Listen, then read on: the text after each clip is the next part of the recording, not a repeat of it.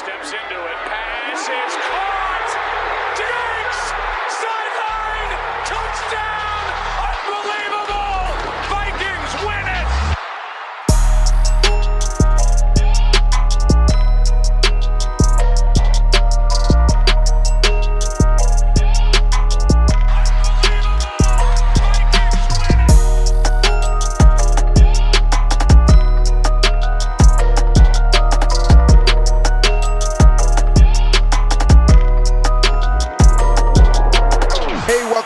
The Unbelievable Podcast. I am BJ Rydell, back here with my guy, Drew Maholt. And today we are back first and foremost after taking a couple of show uh, bye week of our own.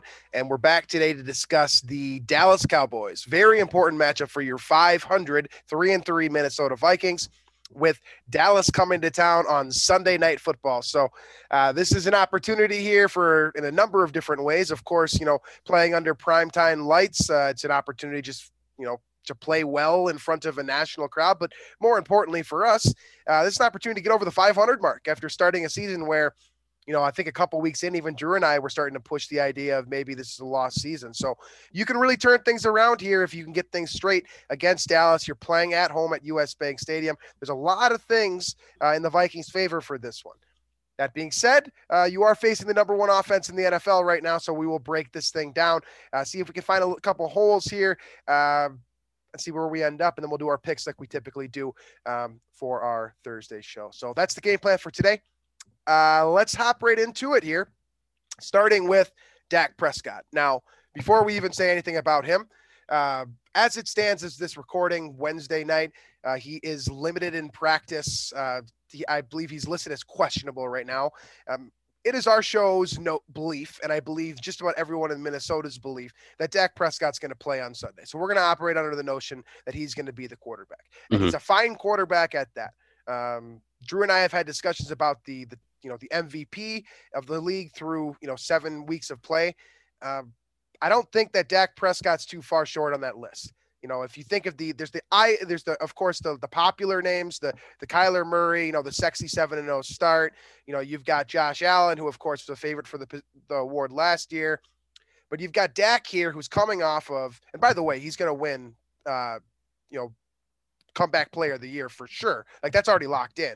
He Mhm. could push a little bit further here with all the weapons that he has around him in Dallas. Right. Uh, and just not, like we said, Dallas offense is humming. They're the number one offense in the league right now. Um, and they got everybody healthy. They can do some damage. And, um, you know, it's, there's a, an abundance of riches uh, for, you know, Kellen Moore to work with here. You have Dak Prescott, you have, you know, top five overall pick Ezekiel Elliott at running back. You have first round receiver CeeDee Lamb. You have Amari Cooper. You have, uh, I believe Michael Gallup is coming back soon. I think. I don't know if it's this week, but um, and then you have uh, uh, what I like, and I think I'll get to later, but Tony Pollard has been mixed in there quite a bit too at running back. So, and of course, great offensive line have been healthy. So, uh, this Dallas offense, you know, that's it's a big test for this Vikings team. That you know, the last few weeks they've been good, but they haven't been tested by you know juggernaut offenses. So this is kind of a big test here coming off the bye to see if this team kind of is ready to compete with the big boys. Absolutely. So Dak, Dak Prescott basically has the perfect situation, right? Um, of course, he's you know a mid-round selection. I don't think, you know, there was definitely some analysts out there that had big things in store for for Dak Prescott, but I would say the vast majority did not expect it to turn out like this. Uh, and part of the reason why he has been so effective, it, it goes beyond the leadership and the talent and you know the overall feel for the game. He's also just got literally a perfect pocket to throw from. Like he's got the running back, as you noted, in Ezekiel Elliott, who you know, I, I understand that he's a bit of a polarizing figure because of his contract, but he's still top five in the league in rushing. So he's at the very least an above average NFL running back. Then you mentioned Tony Pollard as well, who people were discussing earlier this year if he might be the better of the two, actually. So they basically have a 1A and a 1B in terms of talented running backs lining up behind him. Directly in front of Dak Prescott to block for him is one of the strongest offensive lines in recent memory, period. Uh, just in terms of the last 10 years or so. I mean, Tyron Smith has been one of the best left left tackles that I've ever seen play in the NFL, period. You've also still got Zach Martin there. Tyler Biadasz at, the, at center is very solid. Connor Williams and Terence Steele rounded out. And then, of course, La'el Collins, who was suspended uh, this season uh, for, I believe, some some sort of lying and complications with a uh, a test, a drug test. So uh, he mm-hmm. is working in there as well this week, and it kind of remains to be seen. You know, a lot of people are saying throw him in there, make him the starter. I think this is kind of a coaching moment too for Mike McCarthy, kind of easing him back in. Do you still deserve this role? So that being said, whether he starts or not, also a very good offensive lineman. So three out of the five absolute studs in front of Dak. And then, I mean, the playmakers surrounding him, Amari Cooper, CeeDee Lamb. I mean, they're high pedigree players, both of them first rounders, of course. And they've also been serviceable, if not brilliant, at the NFL level in terms of catching the football, scoring touchdowns, gaining yards, first right. downs, etc. He's got all the pieces in place to be one of the most dynamic offenses in the NFL, and to date, it is in fact number one. Yeah. So, and they're in terms of total yardage, right? But even looking further than that, their uh, offensive line and pass protection has the number four PFF grade as a whole. Yep. And their offensive line and run blocking is the number one grade as a whole. PFF wise. Um, and then of course we look. I like to look more at yards per play offensively. I know that's not even perfect in itself because game flow can dictate things, but they're number three in yards per attempt passing and number three in yards per play or yards per carry running the ball. So there's that. I mean, all the way around the board, you name it, the Dallas Cowboys offense can get it done. So that's what I mean. You know, by this team, by the Vikings defense finally getting tested here. They've played the Panthers. They've played the Lions. They've played the Cleveland Browns, who good good offense, but certainly not the high powered, uh, you know, throw the ball over the yard uh, capability that Dak Prescott has. And so I, I I I worry about this team, and I even look back to 2019 when this defense played at Dallas. They did get the win, but Dak Prescott had his way with the Vikings that day. I think 400 yards. He had any throw he wanted to. Mike Hughes was picked on all day long. And so I uh, obviously Mike Hughes is no longer in Minnesota, but I feel like the Cowboys could kind of pick up where where they left off there, um, and I'm afraid of that happening. You know, it's certainly not an ideal week for Patrick Peterson to be out as well. By the way, mm-hmm. of course, coming into the bye, he injured that hamstring, and he's currently on IR. Um, hopefully, hopeful to return in the near future, but unfortunately, you won't have him for this game. So it's going to be Cam Dantzler out there, and it's going to be Bashaud Breeland. Now, I know that I know that Dantzler's had his moments this year, but he's also kind of been a part-time player. That's concerning in and of itself. Bashaud Breeland, we went through on the last show that we did that he's been great over the last three weeks, but I think a lot of us aren't blind to the first three weeks that he played in Minnesota, and you know. It's concerning, right? When you've got your top two corners out there who you've not only seen be beaten in recent. Yeah, there's red flags. I mean, and that's that's the NFL to a yeah, degree. Here's the thing: the, the, the, cornerback position is much better now uh, than it was last year at this time, 100. percent uh, But against CeeDee Lamb and against Amari Cooper, that's a tall task for this duo of corners to to go up against. After again, the last few weeks, you haven't had much to you know much of a battle really. So that's my concern. How do you you know take care of Amari Cooper in the slot? I don't like leaving one on one with him because he and Dak have built up that rapport to you know throw that back shoulder uh, type of play and connect on it if they need to. CeeDee Lamb kind of on in the slot there a little bit. How do you manage that um, and keep it keep eyes on him? So it's going to be a stressful game for all of your cornerbacks, and then especially with CeeDee Lamb when he's going over the middle of the field for your linebackers and your safeties. Keep tabs on him. He's kind of running those over routes, running those crossers over the middle of the field, and then you have Amari on the outside. Know, if you're not bracketing him on one side of the field, CeeDee Lamb is probably covered, but then you got one on one with Amari Cooper. Vice versa, if you don't really bracket, or if excuse me, if you do bracket Amari, you probably have one guy assigned to CeeDee over the middle, um, and that's just that's a problem. Absolutely, and you know the the way that the Cowboys are built is kind of the dream for the Vikings, right? Like they you, you try to have an efficient run ground game that's going to churn up yards and specifically, you know, late in the game, be able to get those end the game first downs, that type of thing. You want that first and foremost, and really that's what what Dallas did. They did their absolute best to get a great ground game, and they paid the guy to be, you know, the face of the franchise essentially. And Ezekiel Elliott's been fine. I mean, I think this year has been his first like above average year over the last what three, probably. This is the first time that he's really seems healthy and you know doing playing to the best of his ability as we've seen him do in the past. But the problem becomes is that you don't just have to stop Ezekiel Elliott. Like this isn't a team where you can load up eight or nine in the box and get away mm-hmm. with it because you're gonna have you're gonna have matchup problems across the board, you know, in coverage then. So which piece do you take away? Like if you're using the Bill Belichick method, right, of trying to take away your quote best player, there isn't a definitive answer here. Like it's pick your poison. Truly, it's okay. Yeah. Well, let's take CeeDee out of the game. Let's dominate that X receiver. He's generally going to line up on the outside. Let's take away that entire, let's call it the left side of the field. Then you've got Ezekiel Elliott, you know, coming up in a you know seven, probably a seven man front most of the time, four guys, set three linebackers and a four three base. And then you've got Amari Cooper one on one on the outside with who is it probably? I mean, probably Bashaud Breeland, realistically. Or if he's in the slot, then it's Mackensie Alexander one on one. I don't like any of those matchups. Mhm. It's it's very concerning, but the thing is here is that I don't necessarily think the Vikings win this game with great defense. This team, this game to me is more of a situational defense thing. Like, Yeah. if you want to throw for 400 yards, okay, but hold them to three. That's stop them at the it's a little bit of how they won against Dallas last That's time. the only way you're going to win this game. You're not going Right. to because you basically like you're not going to stop this offense. You can hope to slow it down, but slowing it down might still be 24 points. Ultimately, I mean, we're and we're going to get to this here when we talk about the Cowboys defense, but I mean, to me, this game is can the defense keep you away from like 35?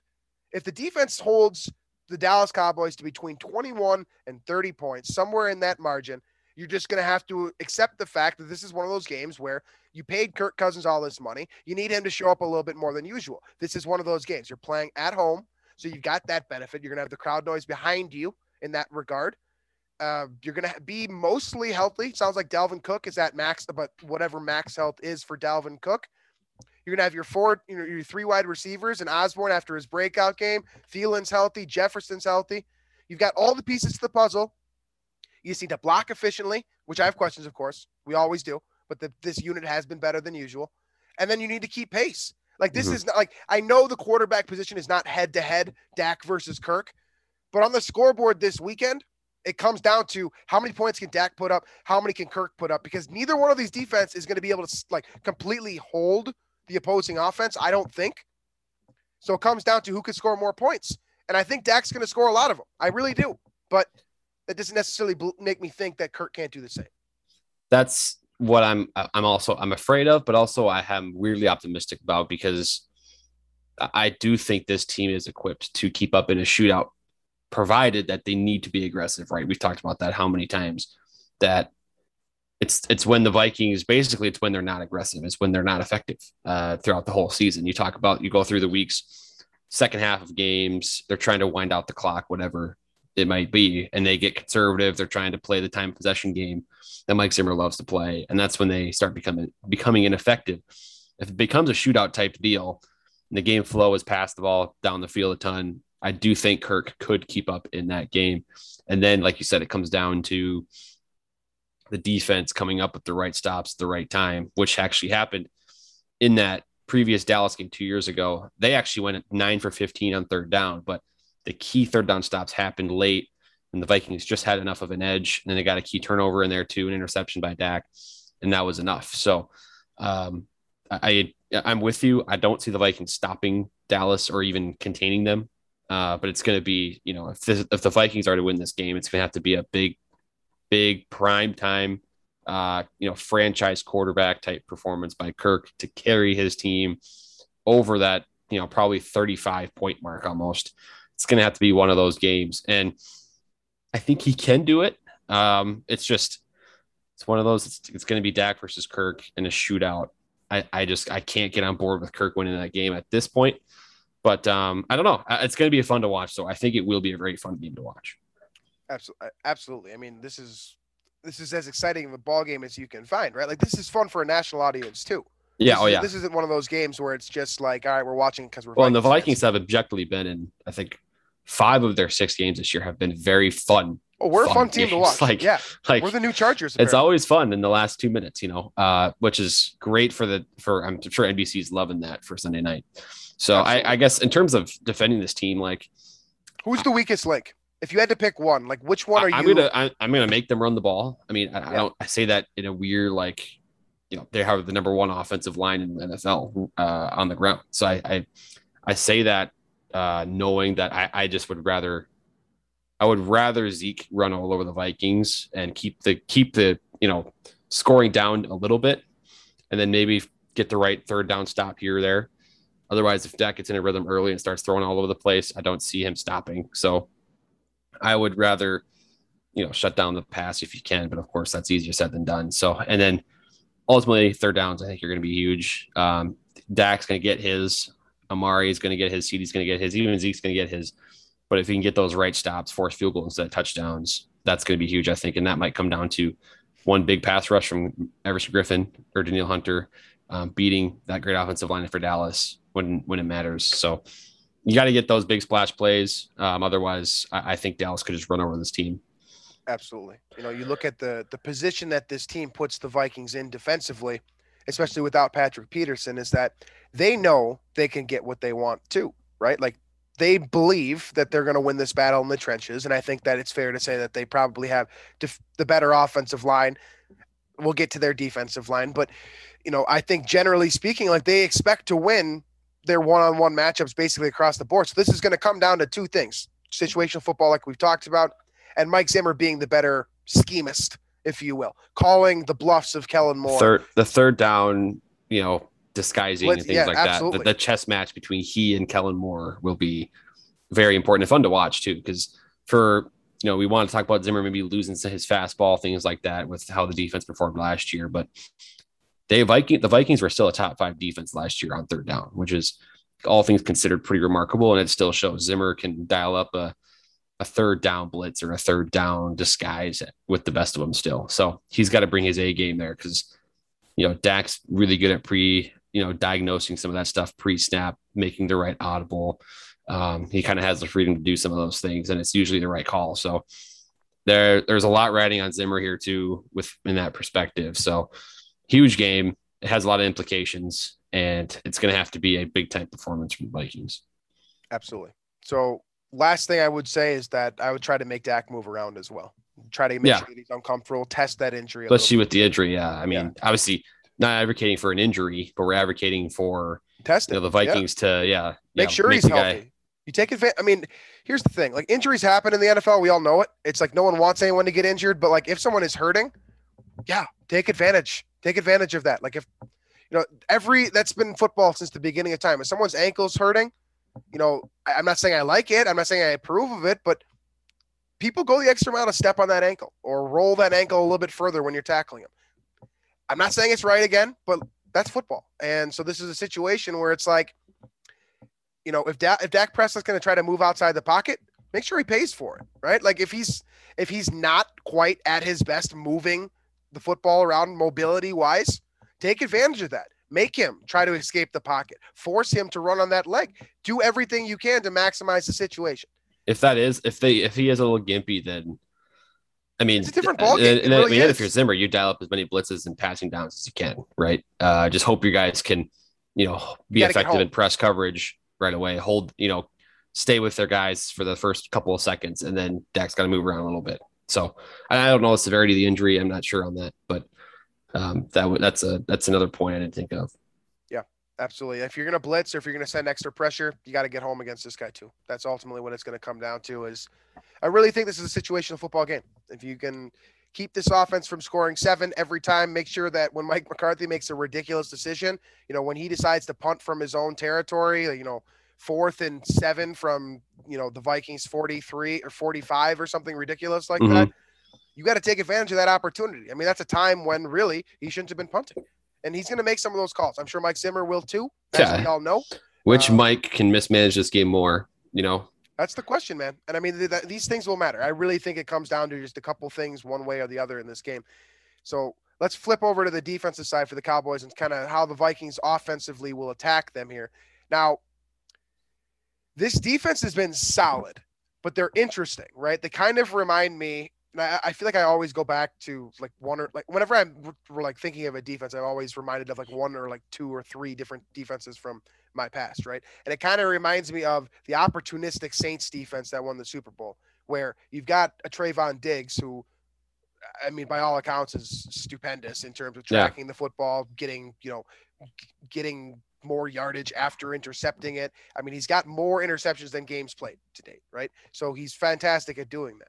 But at the same time, like this is kind of a bend but don't, but don't break defense. Trevon Diggs, for every time he's intercepted a pass this year, and you literally saw the perfect microcosm of it the last time he was out on the field. The Patriots game. Yeah, you he know, can get one burned. play pick six, the next play they give up. He gives up a 70 yard touchdown to get the Patriots to lead right back.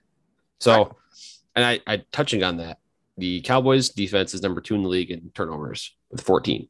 Right. Um, meanwhile, they are 28th in net yards per attempt allowed.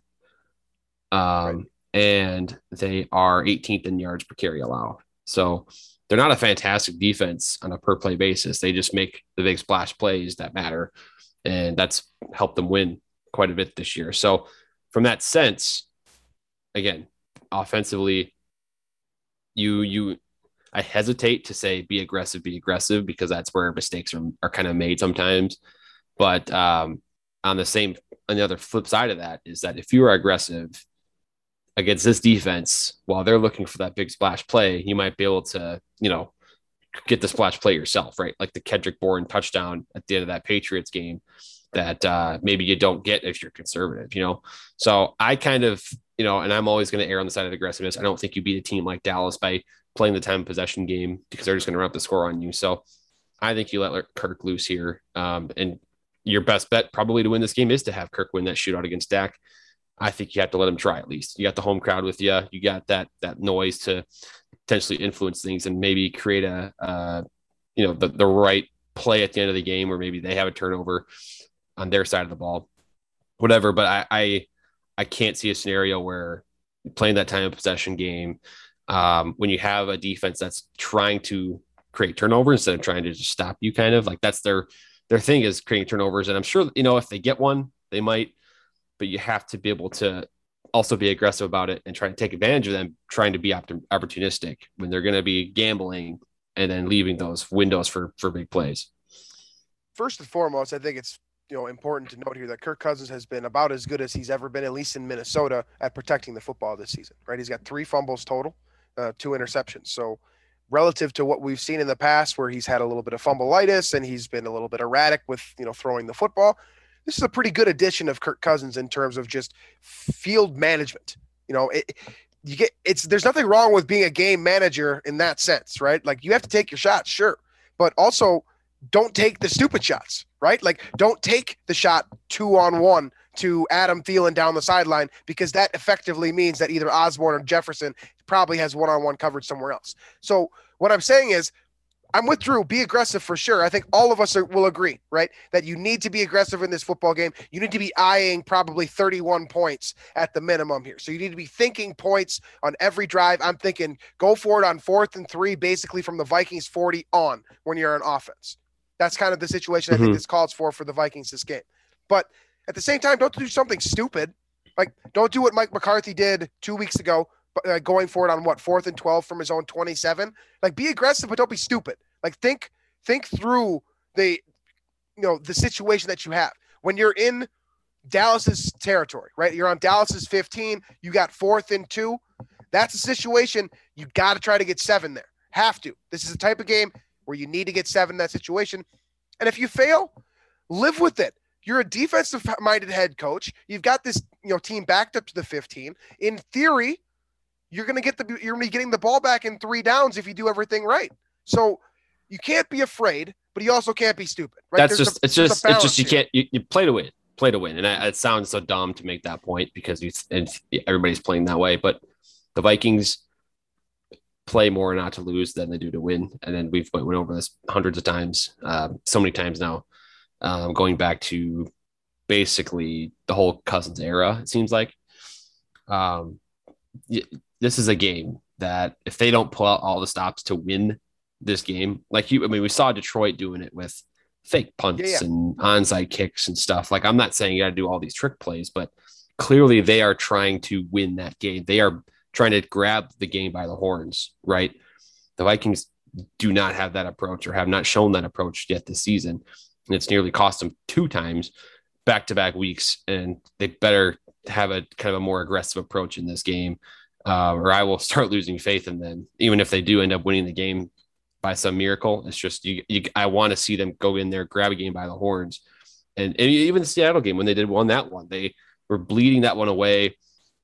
And you know, where there were one pass interference call on Harrison Smith there that probably should have been called away from having another nail biter there too. So they need to be more aggressive uh, throughout the game flow um, and really trying to grab the game by the horns and win win the game, not just survive and play better than the other team because that sometimes that doesn't work and the better team doesn't always win the game.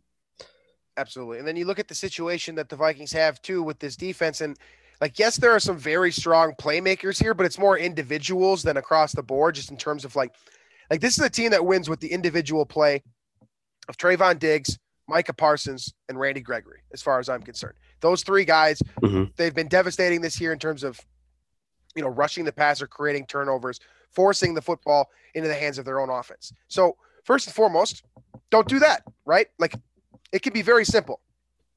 Obviously, excuse me, I'm gonna have to cough. Not a way. Sorry, that's my bad.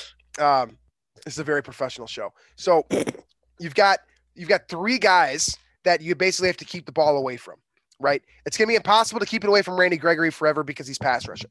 But Trevon Diggs, I'm not saying don't gamble ever, but I am saying don't take the stupid gamble. Mhm. Yeah, I mean, I, I think there's there's going to be a way to manage this game. Again, Dallas is a very opportunistic defense. These guys are trained to, you know, they're going to go out for the football. They're going to try to jump routes, things like that. So, I hope Klint Kubiak, I hope Kirk Cousins, I hope that coaching staff is putting together a game plan to take advantage of that. Where I mean, these guys are still young. Trevon Diggs is still a young player. Micah Parsons is still a rookie. So these guys are still trying to get acclimated into the league. We've seen that with like Marcus Peters, where for as many big splash plays as he's made and the money that that's made him, he's been torched, you know, for every time of that. So I would love to see the Vikings almost, I don't want to say attack Trevon Diggs or go after him. Uh, I'm not saying he's a weak link, but I, I would be kind of nice to maybe go after him with a couple of, uh, you know, underneath routes, things like that, uh, and then kind of go for that double move on him because I do think someone like Jefferson could could torch him on that, and then get him back on his heels for a lot of the game. So I don't know. We're that's kind of me thinking out loud on some ideas. If I was a coach, uh, clearly I'm not, but just an idea that because I'm I'm one of those that's like interception numbers probably not the best indication on uh, a player because that means guys are he's being thrown at It's the and so number. teams he's being thrown at, which means the opposing team thinks that they can beat him. And they have. So that's something to keep in mind. I mean, always know where Micah Parsons is. Keep in mind that Randy Gregory's going to be coming off the edge and has been one of the best pass rushers in the NFL. Also, a great story, by the way. I mean, this is the dude that's been suspended multiple times for just, I believe, marijuana for the most part. So it's nice to see, you know, a guy that I, I don't want to say he's a you know perfect person by any means, but a guy that has screwed up in the past now making the most out of it. That's just you know that's that's a great opportunity. And then lastly, here on this defense, Jayron Kearse has been good this year Yeah. for the Dallas Cowboys defense. So he's back. Last time we saw him, he wasn't particularly happy with Mike Zimmer. So I'm sure that this is kind of a revenge game for him.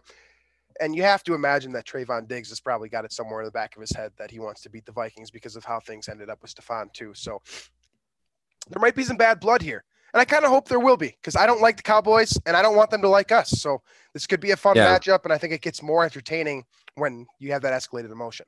Yeah, and f- I mean, one thing I'll add to Mike Zimmer has been relatively good, I think, against Mike McCarthy. Um, last year, notwithstanding, I mean, the the game at US Bank Stadium, Vikings defense depleted. He also did had uh, Andy Dalton at cornerback. Uh, but when Mike McCarthy was back in Green Bay, it seemed like Zimmer always had a way to kind of contain that Packers offense uh, for the most part. And so, I mean, I'm going back to 2015, 2016, 2017, 2018. It seemed like that Packers offense was always kind of contained. So um, I do have some, a little bit of confidence in that aspect of things. But at the end of the day, just be aggressive, be aggressive, pull out all the stops. This is a game for Minnesota Vikings. You're at home. you know, national TV audience. You're trying to make a name for yourself. You're trying to earn some some respect around the league as a, a contender in the NFC. This is one that you got to win. I mean, ultimately, the question is just why not? Like, why not go for it here? This is a great opportunity, and mm-hmm. let's just be because here's like, like, so here's the thing, and another kind of to piggyback off of that, even the way that NFC is shaping up right now, like the Vikings, it's possible, actually very possible, the way things are shaking out. It's a very top heavy conference. You got basically four or five teams that are going to probably run the conference between Dallas, Tampa, Green Bay, Arizona. You know, after that, there's not a really a six or seven seed that's kind of jumping up there to fill that spot. Chicago looks terrible, right? Um, so I think the Vikings can. I mean, for as bad as I might, I mean, for as not on this team as I am, like I'm not super confident in this team right now. Still, just by the way they've not handled the end of the game the last couple of weeks. But I still feel very confident they will make the playoffs because that seven seed, that 16, that six seed doesn't seem like as of now there'll be a lot of competition for it. So with that said, why not be aggressive and try to get, you know, I mean, I obviously they're going to try to win the game, but you should be thinking of this as a must win.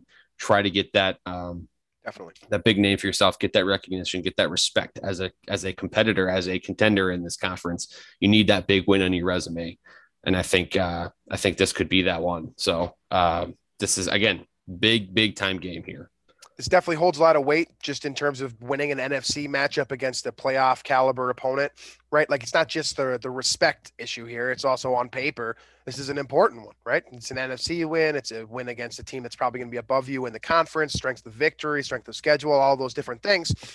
This is an important one here for the Vikes, and uh, yeah, it's a it's a key opportunity here. So the you know ultimately the question becomes, what do you think is going to happen here? I mean, I think that we've made it clear that Dallas should be and is, by the way, the favorite as far as Vegas is concerned.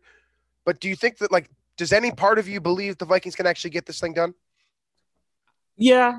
Um, I, I'm not going to say it's not happening. You know, I'm more confident in this game for the Vikings than I have been in other games this season. Uh, but I am going to pick Dallas to win this game. And it's just, I just, I think that offense is too good. Um, I, I know the Vikings offense can really get on fire. I just don't see them maintaining that aggressive philosophy that I'm talking about, where they really let Kirk rip it. Um, and at the end of the day, I just think I, I, don't have enough confidence in the Vikings to slow down this Cowboys offense. Even, I mean, there's too much firepower over there. So I think Dallas wins this game, um, uh, much to the chagrin of myself and other Vikings fans. So I, I kind of gone back and forth all week um, on this one. Like, I think it's very obvious why Dallas would win this game, like why they should be the favorite. But we kept talking about that seven seed. The Vikings are the seven seed right now. Like this is not a bad football team. It's just a frustratingly average team that can't get out of its own way sometimes. I'm gonna bet against my own judge, uh, against my own, you know, my better judgment here that the Vikings get this thing done. And that essentially is to say that I think the Vikings are going to fluke into one here because I don't think that in terms of all around roster play, that Dallas is the weaker team here. But the Vikings are playing at home. Both teams are coming off of a bye, so there's a wash there, right? Like there's no advantage one way or the other. But you do have the opportunity for Kirk Cousins to really get a feel for this game for two weeks. And I'm going to put my stock in saying, and again, I might be pissed come Monday when we're recording this next show saying, you know, I, I tried to believe in this guy and he didn't come through. That may happen, but I, this is the game for me where I'm ready to do that. I'm ready to put my stock in Kirk Cousins. And like, this is, this is the put your money where your mouth is thing. Like the dude's getting paid $30 million. This is the game that you're made for. You're playing at home, prime time football, superior opponent. You're not supposed to win why not give it everything you got, pull out yeah. all the stops? I mean, this is this is the game that everything about both Mike Zimmer's tenure with the Vikings and Kirk Cousins' tenure with the Vikings, everything tells us they shouldn't win this game just based right. on how they performed on whether it's national TV, whether it's against a better opponent than them, what whatever it is. Yeah. This is the game that they do not win, and so it would be huge, I think, for them internally too, the confidence to be like, "Yep, okay, we can we can do this, and we can be a contender." And I, it would it would certainly shift my opinion of this team moving forward if they were able to get it done. But I just I just don't see it yet. So I'll take Vikes. Drew is on with the Cowboys. That is our first pick of the week, and it is money line week because it's the end of October. So Drew and I will be specifying one individual matchup that's worth quote five points as opposed to the regular one, as with every other individual matchup across the board here. So we'll split on the first one. That's the first time I believe that we haven't been on the same page for the Vikings game this season. Uh, that brings us to Thursday's game, which is a on paper sounds awesome, right? In Arizona and Green Bay, Green Bay heading down to Arizona. Uh, you know, an opportunity for the Vikings to gain gain some ground, right? Just adding more you know potential fodder to why the Vikings should beat the Dallas Cowboys. Uh, Green Bay is going to be without Davante Adams for sure. Going to be without Allen Lazard for sure. Um, it sounds like J.J. Watt is out for the Cow or excuse me for the Cardinals for sure. Um, so you're not going to get all the star power that you kind of expected, but this still should be a pretty fun one. Yeah, um, I'm going to kind of go on a limb here. Um, I'm going to go Green Bay, and you know what? Screw it. I'll make it my money line pick too. Um, I just I for as you know I, am just not buying Arizona yet. I, I I I'm not, and I don't know if that's a hot take or not. You know they've had some pretty darn good wins on their slate. You know they obviously did dominated the Rams at their place, beat the Browns pretty handily. Um, but I just I just don't see it yet, and I see I feel like this is one of those games where Rodgers kind of just turns it on, despite the fact that he's going to be without Davante Adams. Um, you know, he's six and zero oh in his career without Davante in the starting lineup due to injuries or whatever the other concerns. So on a short week, I kind of always want to give the edge to the more experienced team. Rodgers is going to have that edge there, how to deal with that Thursday short week. I'm going to go Packers here. Um, might be dumb. I'm going to go. I'm going to go with it though. I mean, you make a compelling case, and I think it's fair to say that if you know Green Bay was fully loaded here, that this is probably a matchup I might. It'd be a really fun game, and I, I think this will be fun anyway. Um, right. I just my fantasy team obviously gonna be hurting without Davante, but mine as well, and I also have Aaron Rodgers too, so I'm kind of hoping for you know that game, right? Uh, the thing is with Aaron Rodgers, I'm I'm picking Arizona, but the thing I the thing is with Aaron Rodgers is that he doesn't crumble when the guys around him aren't on the field. He He's still got Randall Cobb, and that's probably enough for him to you know throw the ball for 300 yards. I do remember last year, it was at New Orleans, I believe, was when the Packers were without Davante Adams, and the Saints at the time were you know flying high, uh, and kind of nobody expected the Packers to. I mean, they were there was people thinking they could win, but it was one of those where they weren't favored, and Packers went in there just blew them out. Um, so it was it's one of those where I'm not saying that's going to happen, but it's just I just I think Rodgers is well equipped to handle this, and I don't think they're going to be hurting as much as people think by you know the injuries and the the players being out. All right, so we are two for two on splits. I'm on Arizona. You are on Green Bay with your money line pick of the month. Uh, Carolina Atlanta is the next one up here, an NFC South matchup. Sam Darnold faces off with Matt Ryan and Kyle Pitts, and the very exciting, all of a sudden, uh, offense that is the that is the Atlanta Falcons. Who you got in this one? I got the Falcons. Uh, the Panthers look poopy uh, lately. Sam Darnold got benched, um, and you know the Falcons' offense the last three weeks has actually been pretty darn solid. fun. Matt Ryan's cool. been been slinging it well. Kyle Pitts has waken up. Um, and he looks like he's not even really a tight end. He's just a really tall, athletic, lanky receiver right. who is, you know, a freak now. So they're trying to, they're finally figuring out what he is. And I mean, yeah, Falcons are going to, I think they're going to crush him. I'm taking yeah. them in the spread too. I'm taking Atlanta on this one too. I can't confidently pick Carolina in anything. Like they are the classic 3 and 0 team that just completely fell apart, right? Um, without Christian McCaffrey, they can't get anything done. I kind of want to see PJ Walker, honestly. Like I don't see why, why wouldn't you yeah. give him? I mean, shot? hot seat too is Joe Brady here because I mean, how many people have been talking about him as this genius play caller? Yeah, it doesn't look it's, that way it, right It's now. been it's been rough the last few weeks. Absolutely. So Atlanta for both of us. Next one here, we move to the AFC North. That is Miami and Buffalo. Uh, I, I, don't think we really need to discuss this one a whole lot. Um, no, no, Bills. AFC Dolphins East, are bad. Dolphins are bad. Yeah, Dolphins are bad. I'm going Buffalo. They're trying, still trying to trade for Deshaun Watson, which I don't even know. That's a whole different discussion, but they clearly have mm-hmm. no confidence into us. So, uh, right. Buffalo for both of us. San Francisco and Chicago is the next one here.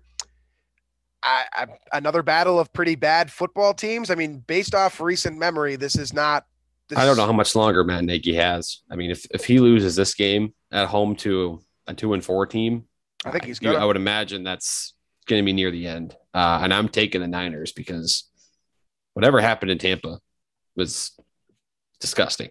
Uh, so I'm taking the Niners here. Um, and I hope, I mean, for the sake of the Vikings, I hope Matt Nagy's job is very secure, but I feel like he's on his way out. Yeah, I'm taking San Francisco too. There's no way in hell I'd pick the Bears right now. Justin Fields looks like he's completely disinterested. Um, not because he's not happy to be playing football, but because his offense is being called completely ineffectively for his skill set. the fact that there are true, like there is a very large contingent of Bears fans that seem to believe Nagy is like sabotaging Fields because of how bad the offense is set up Right. for him. Like that's that should speak volumes. And not that I think Nagy's actually doing that, but it just it's just there's no way it should be going this poorly with the talent Fields has. And there are some weapons. Allen Robinson is getting like four targets a game. Why? Yeah, So that was what I was going to say. Like, how the hell have Like, you allowed this guy to not be a factor at all? This is I, yeah, I, gross milk no idea. practice. I have no idea. All right, so both of us are rolling San Francisco. That brings us to Pittsburgh and Cleveland. Uh, Pittsburgh kind of not looking great. Cleveland, yeah, also not looking great. We don't even know if Baker Mayfield's going to play this game. I'm going to guess no. So it's probably going to be Case Keenum against old hobbled Ben Roethlisberger this week. Who you taking in that one? Case Keenum or Big or Baker, I'm taking the Browns. I like the Browns. I think they match up well with Pittsburgh in the sense that like Pittsburgh kind of can can get you with the pass rush. Um, but if they just run the ball down their throats, I think that's kind of the way it's weird because I'm always kind of, hey, pass the ball, pass the ball. But this Browns rushing attack is something else. Um, when D'Ernest Johnson can go in there against a really good Denver defense and, you know, rush for 22 carries, 146 yards, like it's nothing. So I'll take the Browns. That's that's the power of winning in the trenches right there. And honestly, I mean, I flipped my pick last week when I saw that Mayfield was out, and now I don't really think it matters. I think Case Keenum can probably run that offense not as effectively, but Darn close. proficiency or like a winning proficiency, certainly. So I'll take Cleveland as well. I also think the Steelers are straight up bad. I think they might be the They worst are. in the AFC North. So uh, I'm taking Cleveland there. Um, next one here is Philly and Detroit. This is a fun one for me because it is my money line pick officially. Uh, if you remember, if you were listening at that time, I also took Detroit about a month ago at this time and said the same thing was going to happen that they get a win over an opponent that was favored by Vegas over them. That did not happen. Detroit still zero and seven. But if you're gonna like if you're gonna win a game, to me, this is as winnable of a football game as you are going to find on your, you know, NFC North um, you know, schedule for the Detroit Lions. I, I'm taking the Lions too, uh, but I, I'm not as confident as I am in the Packers. I just I'm not going to do that with an with a team that's winless. But I do think like Philly's not that good, man. They're just not. Um, so you're right. This if, they're, if Detroit's going to win a game, this is the one. I think I read that 81% of the offense for Philadelphia runs through Jalen Hurts, who is an average quarterback, I would say. I mean, that's your number one problem. Now you got Miles Sanders hurt, by the way. He barely used him all season long, and now he's hurt. Uh, you know, nothing seems to be quite going right for Philadelphia. And I think that Detroit, you know, for all their flaws, uh, they certainly play hard. And like you said earlier on the show, they certainly play to win too. So uh, for me, this is this is the opportunity. I'm double downing on, excuse me, I'm doubling down on the Detroit Lions. Um, hopefully they get it right for me this week. They are my money line pick. So we'll both roll with Detroit.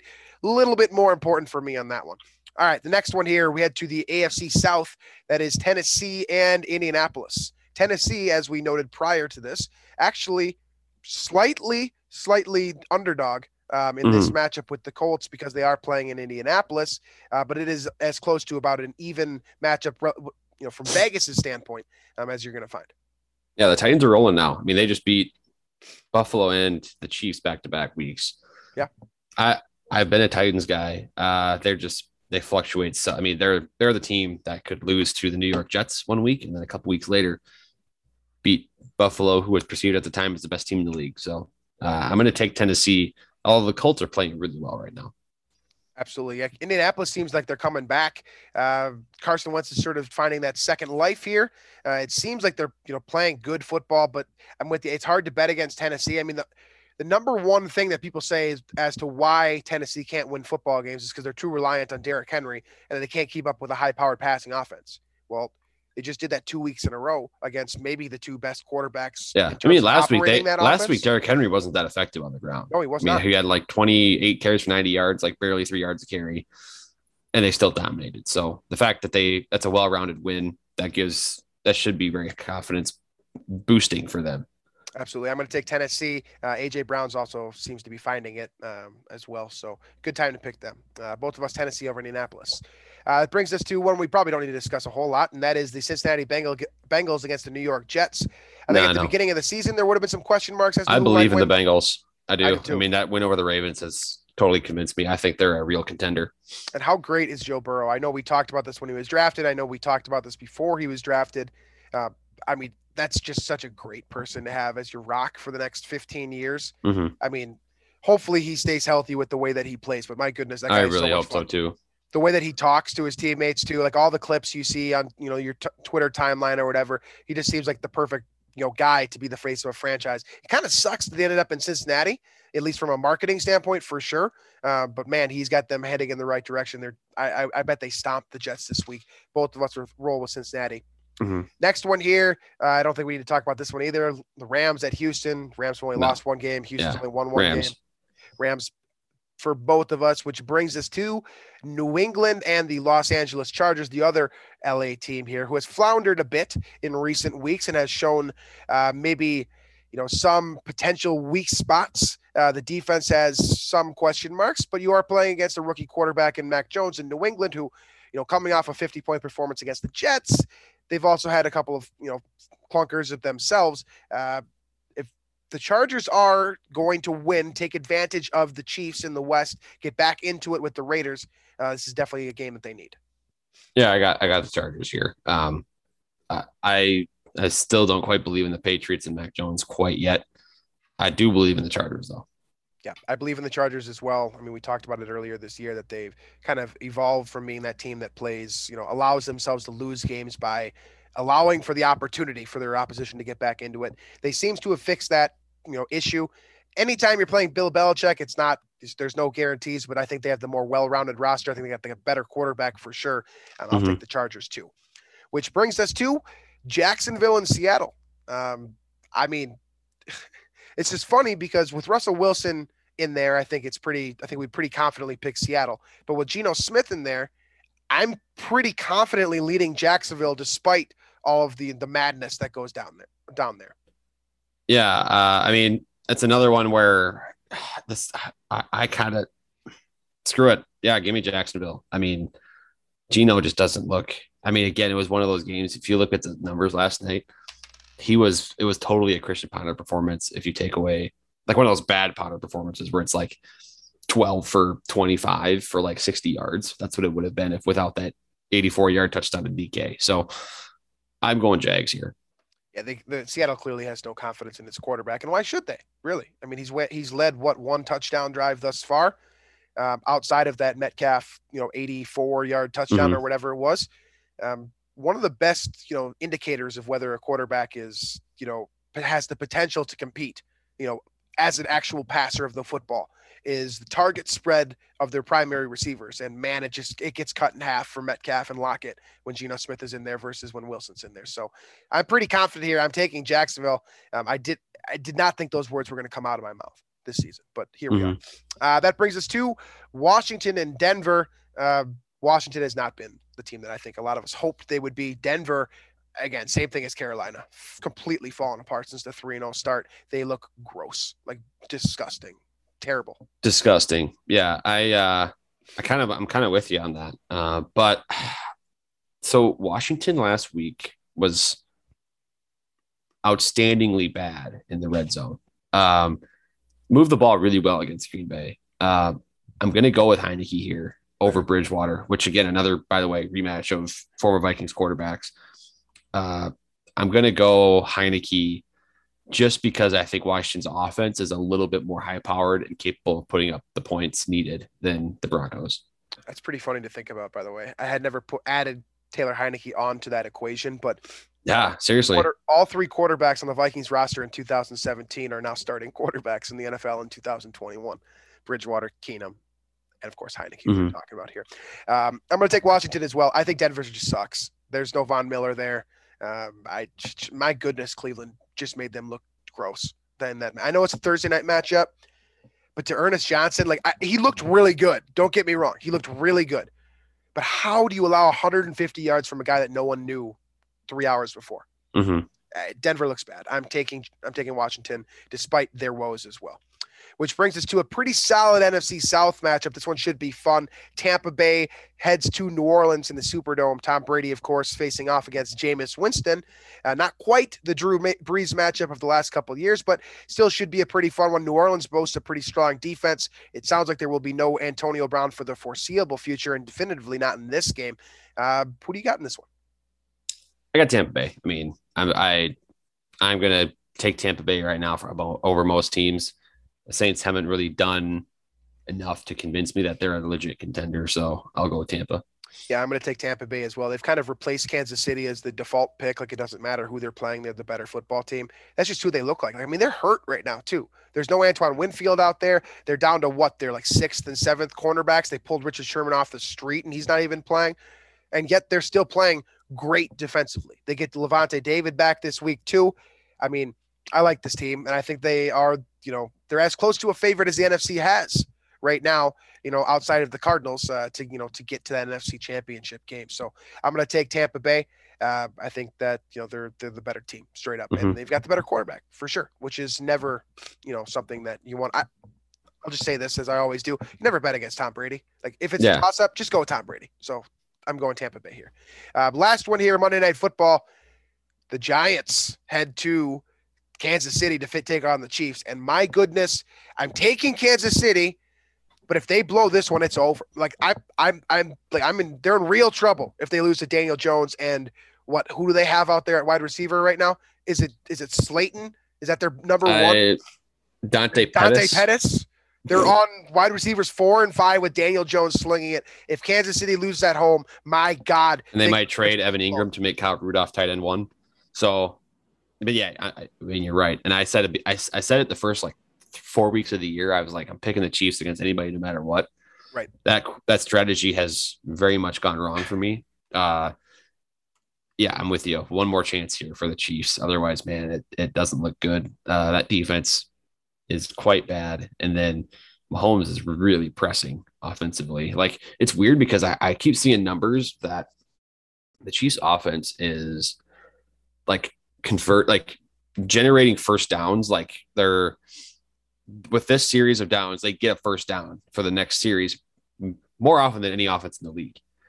It's just that they're turning it over at so at such inopportune times. Right. Whether it's a fumble, whether it's a pick, whatever it is, that it's they're not like last week. It didn't result in any points, but they turned it over so much. So they're moving the ball fine. It's just getting Mahomes to settle down, not force the issue and take what's there. And I'm sure they'll, you know, run over that stuff this week. And I think it could be one of those big time blowouts.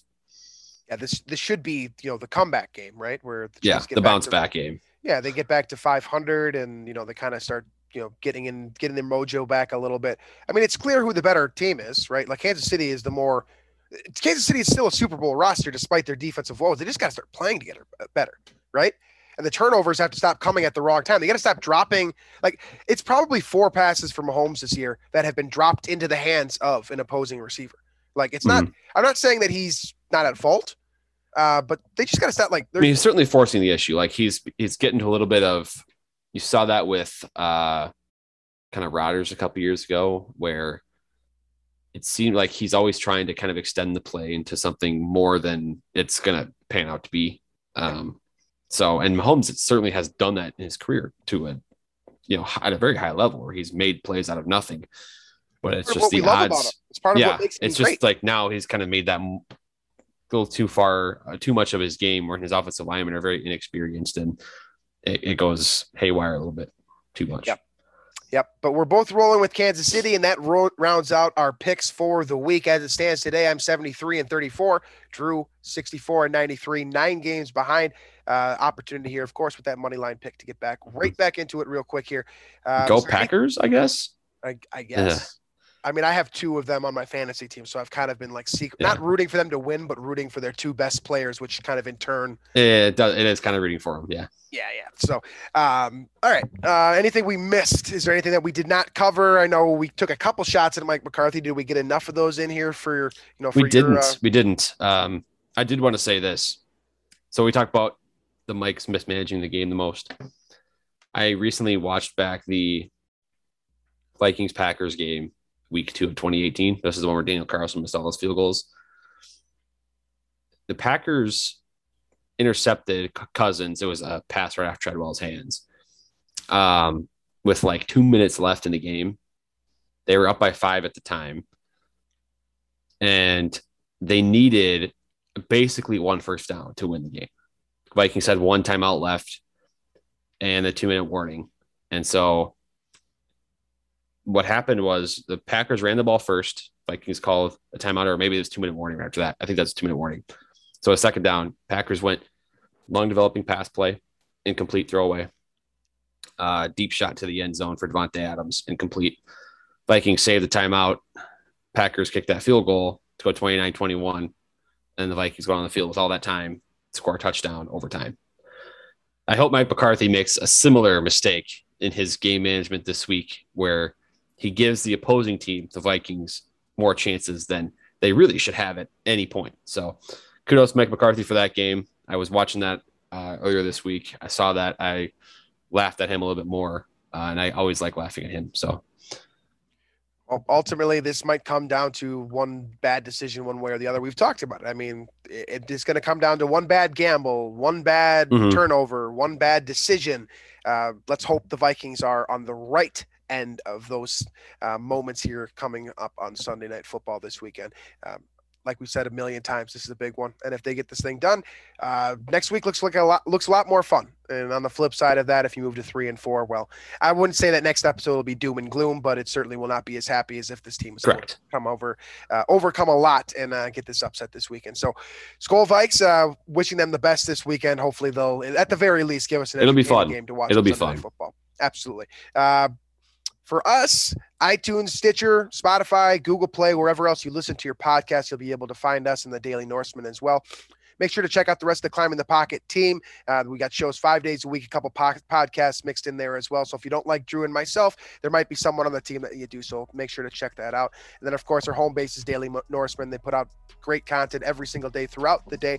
Uh, so make sure that you're checking that out. So, with all that being said, uh, wishing the Vikes the best this weekend. Um, and whether they win or lose, we'll be back for you next week. So, uh, thanks for listening to the show, and we'll catch you guys then.